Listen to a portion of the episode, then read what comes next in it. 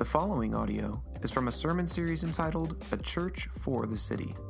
For more information about Sacred City Church, please visit scmoline.com. Every once in a while, I get the opportunity to have a, a just a week off from preaching. Uh, this happens to be one of those weeks. Nick, would you come up? Um, I want to introduce to you my friend that we go way back, actually, uh, Nick Powell. Uh, Nick used to be in a hardcore band that would practice in the basement of the house that I lived in in college. Um, so we've had lots of interactions together. Uh, Nick is currently, uh, whoop, you just lost your microphone there. Uh, Nick is currently the worship leader at a, at a church plant in Des Moines who's pastored by one of my other friends from college uh, called Frontier Church, three year old church plant. Uh, Nick serves there every week, leading music uh, and, other very aspects of their uh, Sunday gatherings. Um, now, Nick is here to preach on church planting today because he just started a church planting residency. Uh, and I didn't say this already, but Nick is actually from this area, Clinton, grew up Clinton, so it's great to have him back on this side of the state. Um, but Nick just started a church planting residency at Frontier Church, and, and he's testing God's calling in his life to you know, maybe he's going to plant a church. And so uh, we're excited to have him here today to preach on something that we believe is essential uh, piece of being a church for the city, um, but something that he's specifically passionate about in, in helping the church uh, be captured uh, and enthralled by the idea of being a church planting church. And now, you know, as, as a church that's about two and a half years old, two years old, two and a half years old, uh, that church planting, it, it's hard. Um, it, it, takes a lot of energy. It takes a lot of, of time. It takes uh, it takes a lot out of us. Um, but I hope that uh, as we hear from Nick today, it, it's all worth it. That God's using our, our efforts here. God's expanding His kingdom. Nothing is wasted uh, in the name of Jesus. And so uh, I want to pray for Nick, and uh, I'll just turn it over. Uh, Father, we we thank you this morning that Your Word can stand on its own uh, that you don't need us to defend it. You don't need us to uh, validate it. It is, it is what it is because it comes from your mouth, and we are putting our full confidence and trust in your word this morning. I pray that you would open up our eyes and our ears to see and to hear you, that our hearts would be soft to receive uh, your mercy and, and truth. And I pray, Father, that you would anoint Nick and that his his words would uh, be used in a way that, that motivates our hearts, that stirs our hearts with affections for you, and motivates us for the mission that you've called us to as your church. God, I ask that you would give him full confidence this morning, not in his own abilities, but in the, in the Word of God. And I pray that you would uh, use this time now to bless this church. We ask this in Jesus' name. Amen. So, like Sam said, uh, my name is Nick Powell, and uh, let, this is awesome. Uh, the singing was great. Thanks for that. Uh, I enjoyed singing uh, with you guys. And this church, I just want to point out that this church is a testimony to God's desire to be a God who blesses. Uh, and and his, his design is not that we hoard resources and people and energy and vitality, but that we go and we bless. And this church is such a testimony to that because um, I knew Sam in college at UNI, and that was a huge time in my life, going to the University of Northern Iowa, um, becoming a Christian there, being excited about Jesus, excited about following Jesus, um, and, and experiencing really life in the church for first for my the first time in my life probably is the Spirit really awoke in me um, new eyes to see that God's church is a beautiful thing, and um, there's probably decent handful of folks that have gone on to plant churches, serve at different churches, whether it's music or preaching, um, just being excited about following Jesus. And this is one of those churches, is an example of God sending out and blessing uh, through uh, folks following Jesus. So, again, this is awesome to see Sam and Becca and just what God's doing through Sacred City. It's been great. Um, and before I get started, uh, I'd love to pray again. So, will you join me in that? Uh, Heavenly Father, church, I don't know where everyone is in this room with church in general. Um, I don't know where everyone is in this room with following Jesus, but I know that it can be really hard. I know that church can be a grind. Um, this can be some, sometimes this can feel stale and, and that there is no energy or vitality, Lord, but I know that you have given us um, your spirit and that you've confirmed in us that there is life in following Jesus. And so I pray that you would remind us of that this morning and remind us that even when life is difficult and hard, that you are there and you are with us. So, Lord Jesus, I pray that you would be specifically and particularly um, with us this morning. So, pray this in Jesus' name. Amen. So, a poor man walked into a church one Sunday morning. He's disheveled, he's dirty, maybe a little smelly, maybe he doesn't have a house, maybe he lives out of his car. And a deacon sees him in the church and he runs right towards him and he says, he's concerned about the church's image and he says, uh, Son, can I help you with anything here? And the guy says, Yeah, I was, um, I was praying and God told me to come to this church. And the deacon was very surprised by that response, and he, he says, uh, Well, why don't you go home and uh, next Sunday, we'll see what God tells you then. And uh, so he goes home and he prays.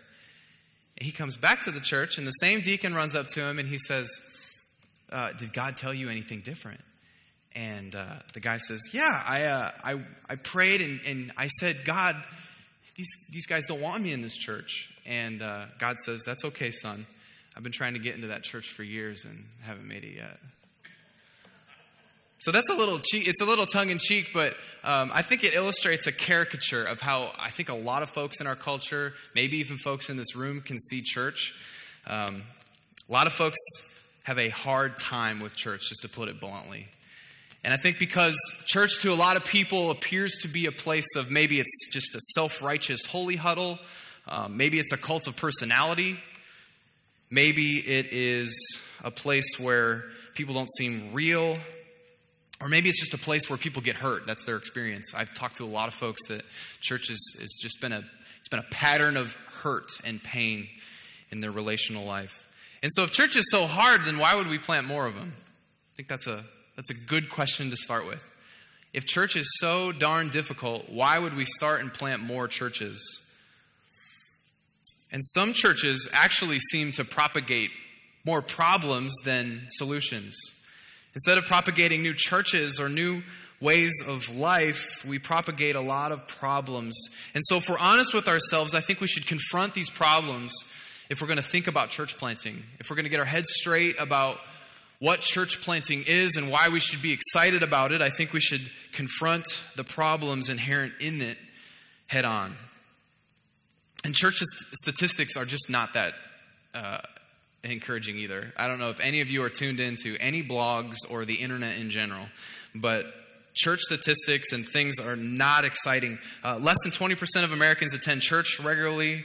Church attendance is steadily declining. Church attendance isn't even outpacing population growth. You've heard these things. Mid sized churches, 100 to 300 people are getting smaller, while huge mega churches are getting bigger and bigger. And what I'm really saying is that um, I, I just want to validate what you already know is that church is incredibly difficult.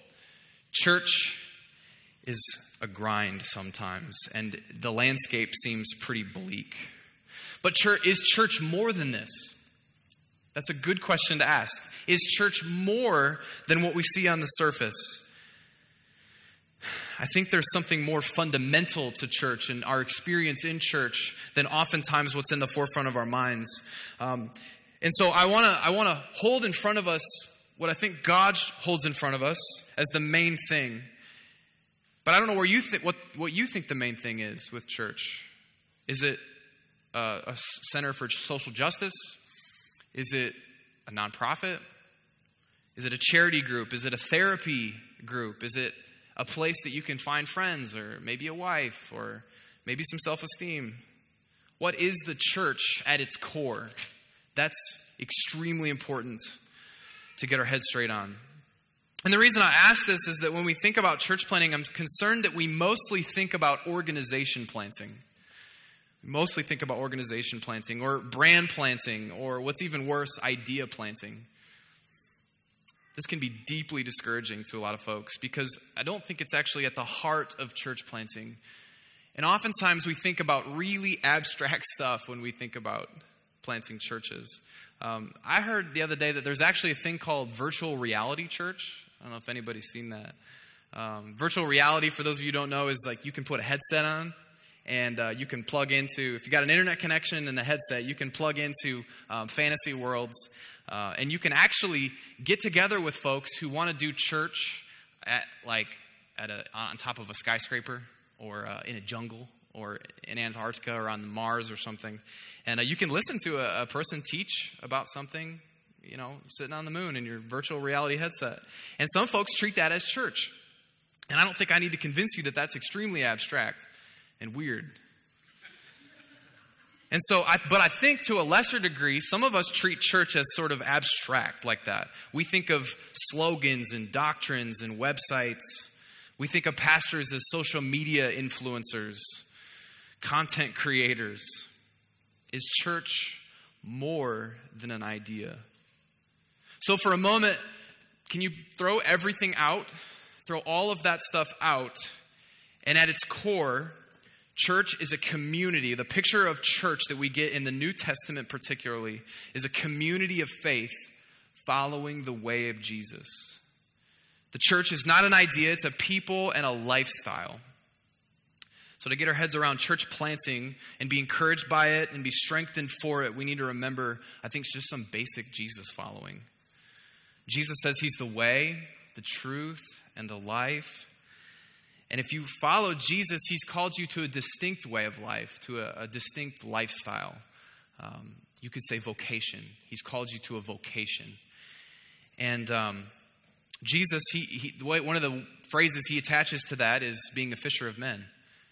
That to be a lifestyle Christian is to be a fisher of men. And so um, in the context of this lifestyle, we go and we plant churches. So, what we see in the Bible, in Scripture, is that church planting emerges out of being a Christian. Church planting emerges out of being a lifestyle Christian, having purpose, and having a vocation of following Jesus. And so, in John's prologue in chapter 1 of his gospel, it centers us on the main thing. It's a good reminder. John tells us that Jesus, he's the source of life and of light. And in the dark places of our world and in our city, the light needs to shine, right? I mean, that, um, he, the video we just watched, he said that. He literally said, um, Detroit's a dark place. And uh, Moline is not any different fundamentally from Detroit. It's a dark place needing the light and life of Jesus.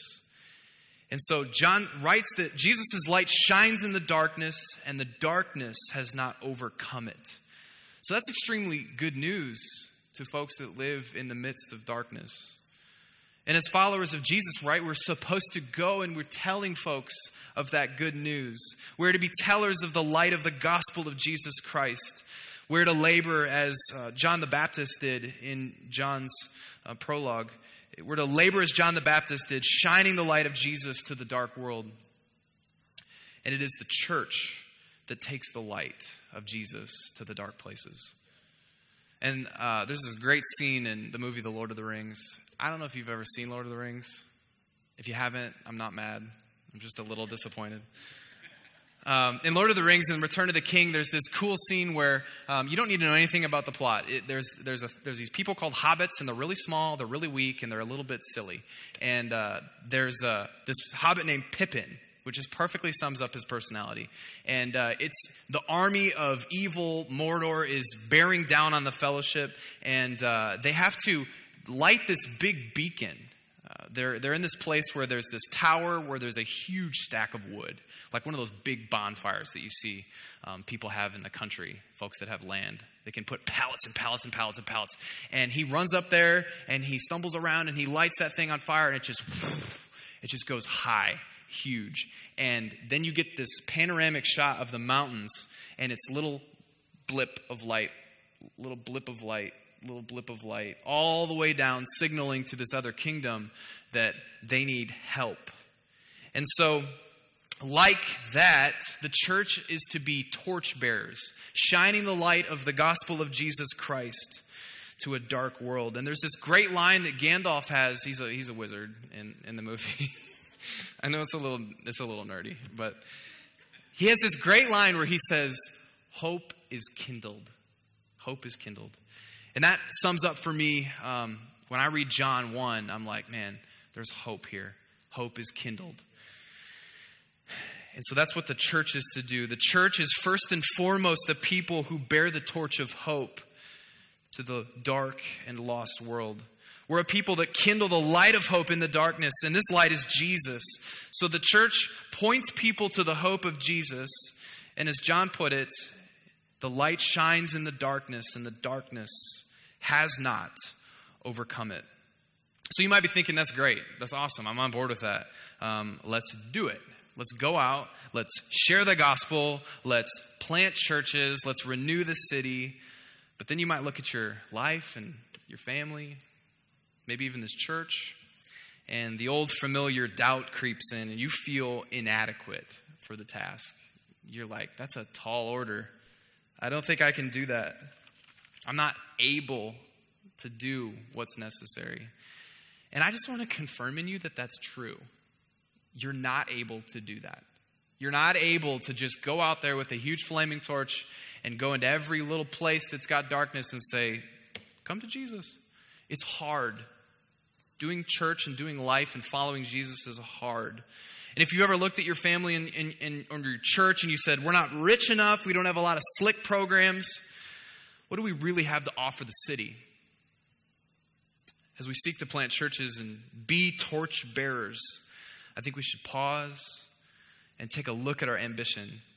There's this pastor and this writer, his name's Zach Eswine, and he helpfully puts it this way. He says, You will be tempted to orient your desires toward doing large things in famous ways as fast and as efficiently as you can. But take note a crossroads waits for you.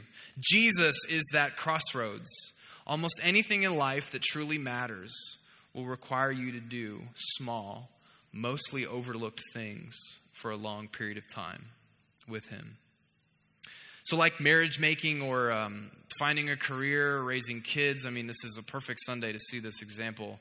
Um, I love that you chose the grace upon grace, uh, that section of John, because you're really standing before folks and you're saying, Help me in this impossible task of raising kids to know Jesus.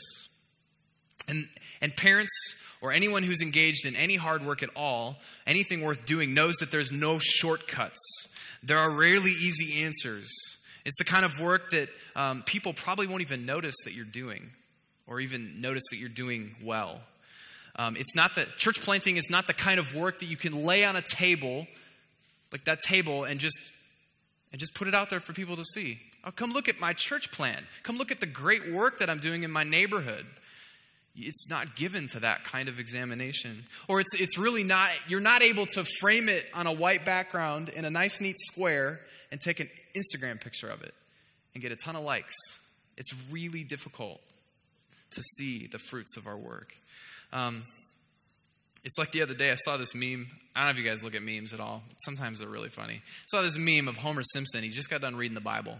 And he says, uh, it's a picture of him, and he says, I just read this whole thing, and everyone in this book is a mess except this one guy. And I just think that's good theology. I think that's good theology right out of Homer Simpson's mouth. We are all a mess, like a real serious hot mess, and we're inadequate. And under our own power, we couldn't even make a dent in the city. We couldn't even make a dent in our own homes, let alone this nation and this city. But God has a long and storied history of using messy, weak, and inadequate people to do great things.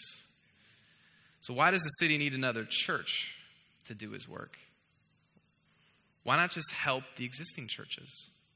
I think that's a that's a huge question. I, that almost always comes up in any conversation I've ever had with somebody about church planting.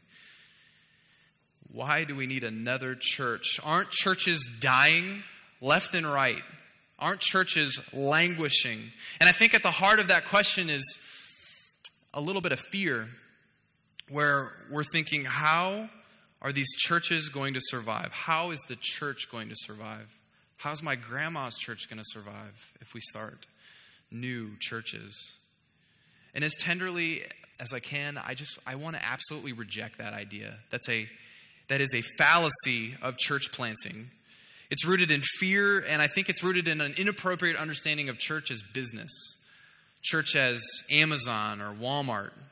It's like it's like saying I don't want to have kids because look at these other families over here with their they're having a hard time. Why should we have kids? I mean, aren't we going to put these kids out of this family out of business? Like, it just doesn't make any sense. You want to have healthy kids, healthy families, and you also want to multiply healthy kids and healthy families. Like, we need both. And so I think the scriptures testifies to let's recenter ourselves. Don't think of church as, as Walmart coming in and throwing its weight around, destroying all the ma and pa stuff. The problem also lies in not having an appropriate vision between the relationship between care and flourishing. Care and flourishing. And I think if we took the word plant seriously, church plants, and what that word implies, we would be uh, a little more on the right track. Uh, plant impli- implies living thing, living being, living organism. Um, and for those of you that maybe garden or do something with like green things, and dirt and stuff, you understand you understand that to have plants means you need to care for those plants.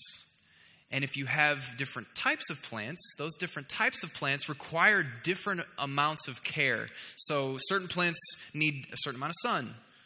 Certain plants need a certain amount of water. Certain plants need a certain amount of soil, the soil conditions. I'm, I'm not a gardener, so I don't necessarily know what that would look like, but so I'm told. So the conditions matter for those plants to flourish. And so this means that you need to know your plants. You need to know the living things that are in your care, and you need to be attentive to their needs. You need to be physically able to care for those plants. So there's a real relationship, too, between the amount of plants that you have and your ability to care for them. So, simply put, um, when you, what I'm illustrating here is that when you care for something, you must be able to give it your attention, your presence. You must be able to give it your presence. And the same goes for the church. Um, a pastor I really admire, he observes this in pastoral ministry, and he says that pastoral ministry is mainly a ministry of presence. Mainly a ministry of presence. And I think this gets to the heart of following Jesus. To follow Jesus, you must be present with him, right? Because he is present with us. And since you have the Spirit, you are people that show the presence of God to others you bring the presence of God. God uses real flesh and blood to bear witness to the light and life of Jesus Christ. And at the end of the day, what you really have to offer each other in this city is your careful, attentive presence. This points people to the presence of God. It's like in um, 1 Peter, Peter describes our life as followers of Jesus as a vocation of mediating God's presence, basically. We're priests. And that's what priests did in the Old Testament. They mediated the presence of God with the people. And we all have access to that. If you love Jesus and you follow Jesus, you have the presence of God in you, and you take the presence of God everywhere you go. And that's meaningful. Too often we embark on the task of church planting like a, like a conquering entrepreneur. We just dynamite our way into the market share by any means necessary. And too often we judge the battle won when we simple, simply have people's attention. Just the attention. Too many people think that social media attention and church attendance, and I'm putting myself in this category. So often I think that if we have their attention and we have people in the seats, then we have a healthy, flourishing church. Attention and presence are not the same thing. They may go together, but they are not exactly the same thing. There are people withering and languishing in the city. In this city right here, in Moline, Iowa, there's people languishing and separated from the life and the presence of Christ. They don't even see Jesus. They don't. They don't even see Jesus. If the lost in the city were plants, if they were living things as they are, they are separated and they need people to bring them the presence of God. We, there are too many, here's the thing there are too many folks that don't know the love of Christ, that don't know the healing and the life giving power of the Spirit of God. There are too many plants in this city, so to speak, for every single church in America, every single person in this church here to properly care for. This is why we need, this is like base level why we need more churches. We don't necessarily need more Instagram accounts, but we, we definitely need more human beings mediating the presence of God, bringing the careful presence and life and vitality to folks all over the city. And so the task is urgent and it's desperate and it's impossible. It's flat out impossible. We cannot, in this crew of folks, ha- we do not have enough folks bringing the light and life of Jesus to our neighborhoods. And this is where John 1:14 is particularly helpful. It says, "And the word became flesh and dwelt among us." And we have seen his glory, glory as of the only Son from the Father, full of grace and truth.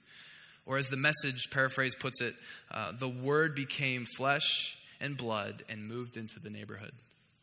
I love that. The Word became flesh and blood and moved into the neighborhood. So, this is God's church planting strategy.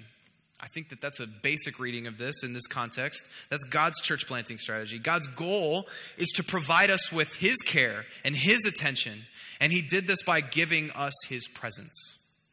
And as Jesus followers, we live by His example. We go and we give and show the presence of God. So, this the, the theological term for this is incarnation. Um, we incarnate into our neighborhoods.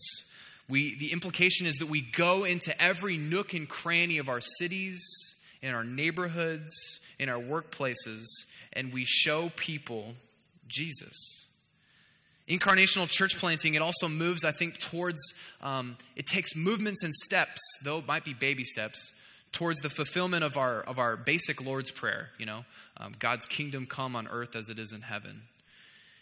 And we see that in, um, in Revelation. So if you flip all the way to the end of your scriptures to Revelation, when we see history come to an end, at least history on this the present reality, we see that what? Jesus is enthroned, and all around Jesus in Revelation 7 are many different types, shapes, sizes, colors of people, all gathered around the throne. And how is this going to happen? Like, it's a good question. Like, ask that. Like, if we are so focused on accomplishing the mission of God because we think it brings life, how are different people from us supposed to gather around Jesus to worship Him and experience that life? We gotta, we gotta be present with those people.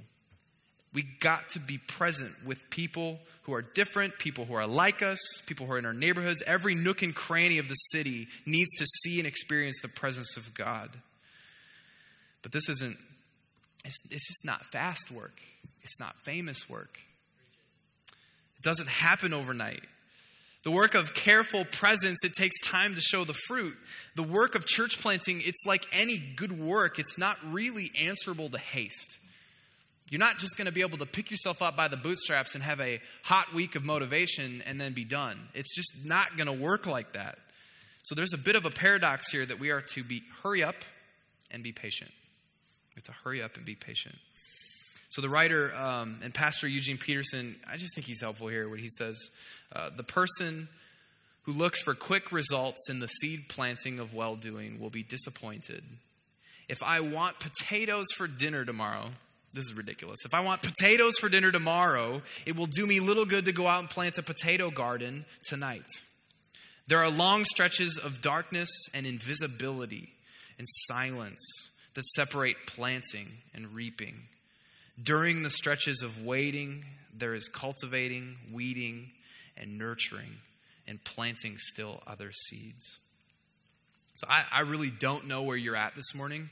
Um, I, I, don't. I don't know what stage you are at in this journey of following Jesus and seeking to plant seeds and show others this life. If you're in this sort of starry eyed romanticism of church planting and you want to embark on that journey, you want to do it, you're sold out, that's awesome. Or if you're you've been laboring for a long time, plowing and working, and it's a grind.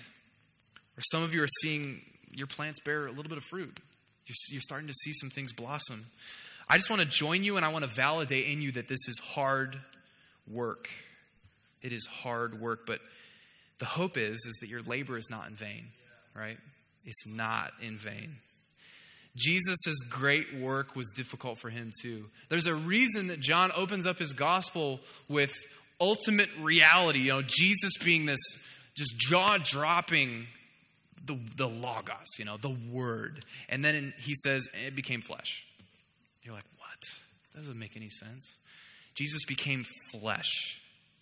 This was extremely difficult for Jesus, right? You see the rest of the narrative of this of the gospels, the rest of Jesus' story as we see it in scripture is that it becomes increasingly hard for Jesus. As he's walking toward the cross, we see that he is God and that we see that he is life and that he cares for these disciples, but it gets incredibly difficult for Christ. And so I think as followers of Jesus, that's like base expectation is that we should expect things to be difficult. Jesus says that you must take up your cross, but that you may have life. There is life here because life's hard anyway. I mean, you have you have questions about everything in your life, right? You go to work and and you're like, man, I just don't think my job matters. Or, you know, you're getting older and you're like, I don't know that my kids care that I'm getting older. Or uh, there's all sorts of things in our life that we got big problems and big questions. And so walking with Jesus is hard, but it's the only thing that hardness leads to life. The difficulty and the cross bearing of, of walking with Jesus leads to eternal life. There's no other problem in your life that leads to eternal life. If your job stinks, it just stinks apart from Christ, right? If you don't know Jesus, there's no meaning in that. But in Jesus, there's meaning in that. And so, if you're all in and you see church planting as the way of Jesus, you see it as your torch bearing responsibility. Maybe you've oriented your whole life. Maybe you've moved to Moline, or maybe you've started a church, and uh, this is something that you're totally bought into. But one question looms over your head How will our community survive if we keep sending out our best? If we keep encouraging people to leave and plant new communities and new churches? And as you look at the depressing landscape of, of the American church or the church in the West, your temptation is going to be as a doomsday prepper um, to hoard resources, right? You're going to want to buy a big deep freeze and you're going to want to put a bunch of stuff in there. And I'm not saying that that's not a good idea. I'm, you know, we may not have, you know, the economy might crash. I don't know. But that's not the point. The point is that we're not like that in the church where we're worried and where we have to hoard everything and keep things too close to the chest. Because what that demonstrates is that you think more in terms of how this world runs and the way the world runs with the marketplace and supply and demand, and you're not as attuned to God's kingdom because there is a different logic in God's kingdom. It's a, it's a sort of upside down logic. It, it doesn't make sense. Why, why, would we, why would we be blessed to give rather than to receive, right? Why would that fill us to give? And so it's Jesus who demonstrates this. It's Jesus who demonstrates that it is more blessed and more life giving to give than rather to receive. And so the source of our strength in the impossible task of church planting is grace. It's grace upon grace upon grace upon grace. The grace of God is our fuel. It's the fuel for church planting.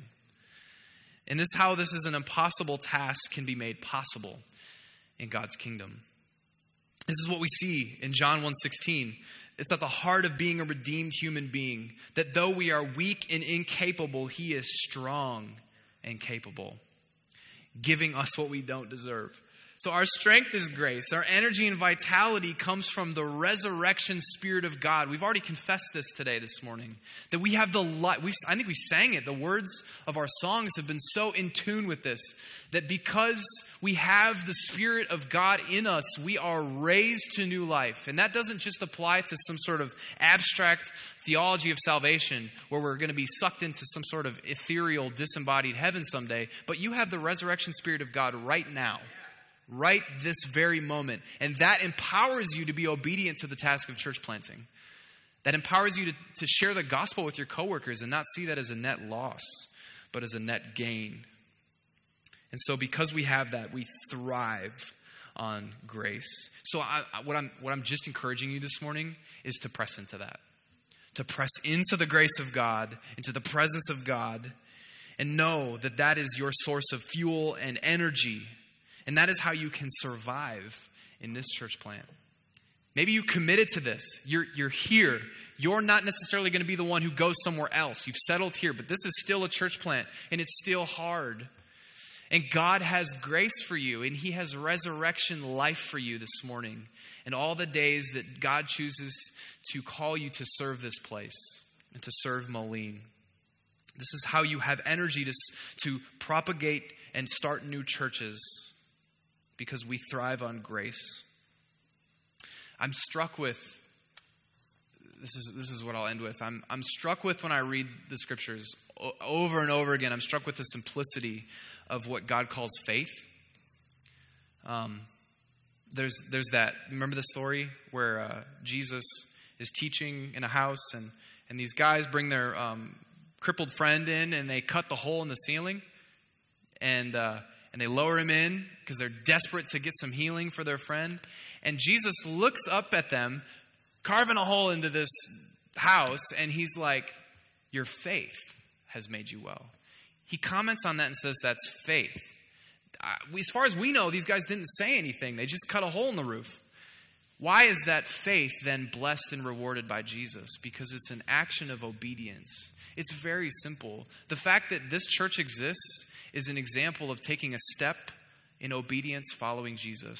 And God promises to backfill that with His grace, with His energy, and with His love, and with His presence. And so it doesn't seem logical. It just doesn't. It doesn't seem logical to go plant more churches when there's obviously things wrong with the old building, right? God, it'd be nice if we had 50 more people at this church so that we could pay for a new roof. You know, things like that. But you can't let that consume you. I, I mean, you'd be consumed by that stuff because there's never, ever going to be enough of those material things to satisfy you. It's God's grace and God's love and presence that gives you vitality to uh, illogically say, we're going to go do more of this. We're going to start more churches that have a hard time keeping up with cleaning the bathrooms. So I know it's hard, but following Jesus is hard. And yet Jesus promises that there is life, that his way is life. And so we go in church planting as he came, incarnating into the darkness, bearing the torch of the gospel of the kingdom of God. And just as it was for Jesus, it's really hard work, but it is joyful work. And it is worth it. So, you pray with me? Heavenly Father, I'm struck with how often I'm, I'm searching for brand new information or brand new nuggets. I'm struck with it seems like I'm going to you for five life hacks or tips that will make my following you in this lifestyle easier. There are no hacks for church planting, I'm convinced, God. And so, would you fuel us with your grace and give us more of yourself and your energy as you call us towards this impossible task of church planting? But we know that is worth it, Lord. And so, I pray that we would press in to your presence and that we would be energized and motivated towards the task of church planting. We pray this in Jesus' name.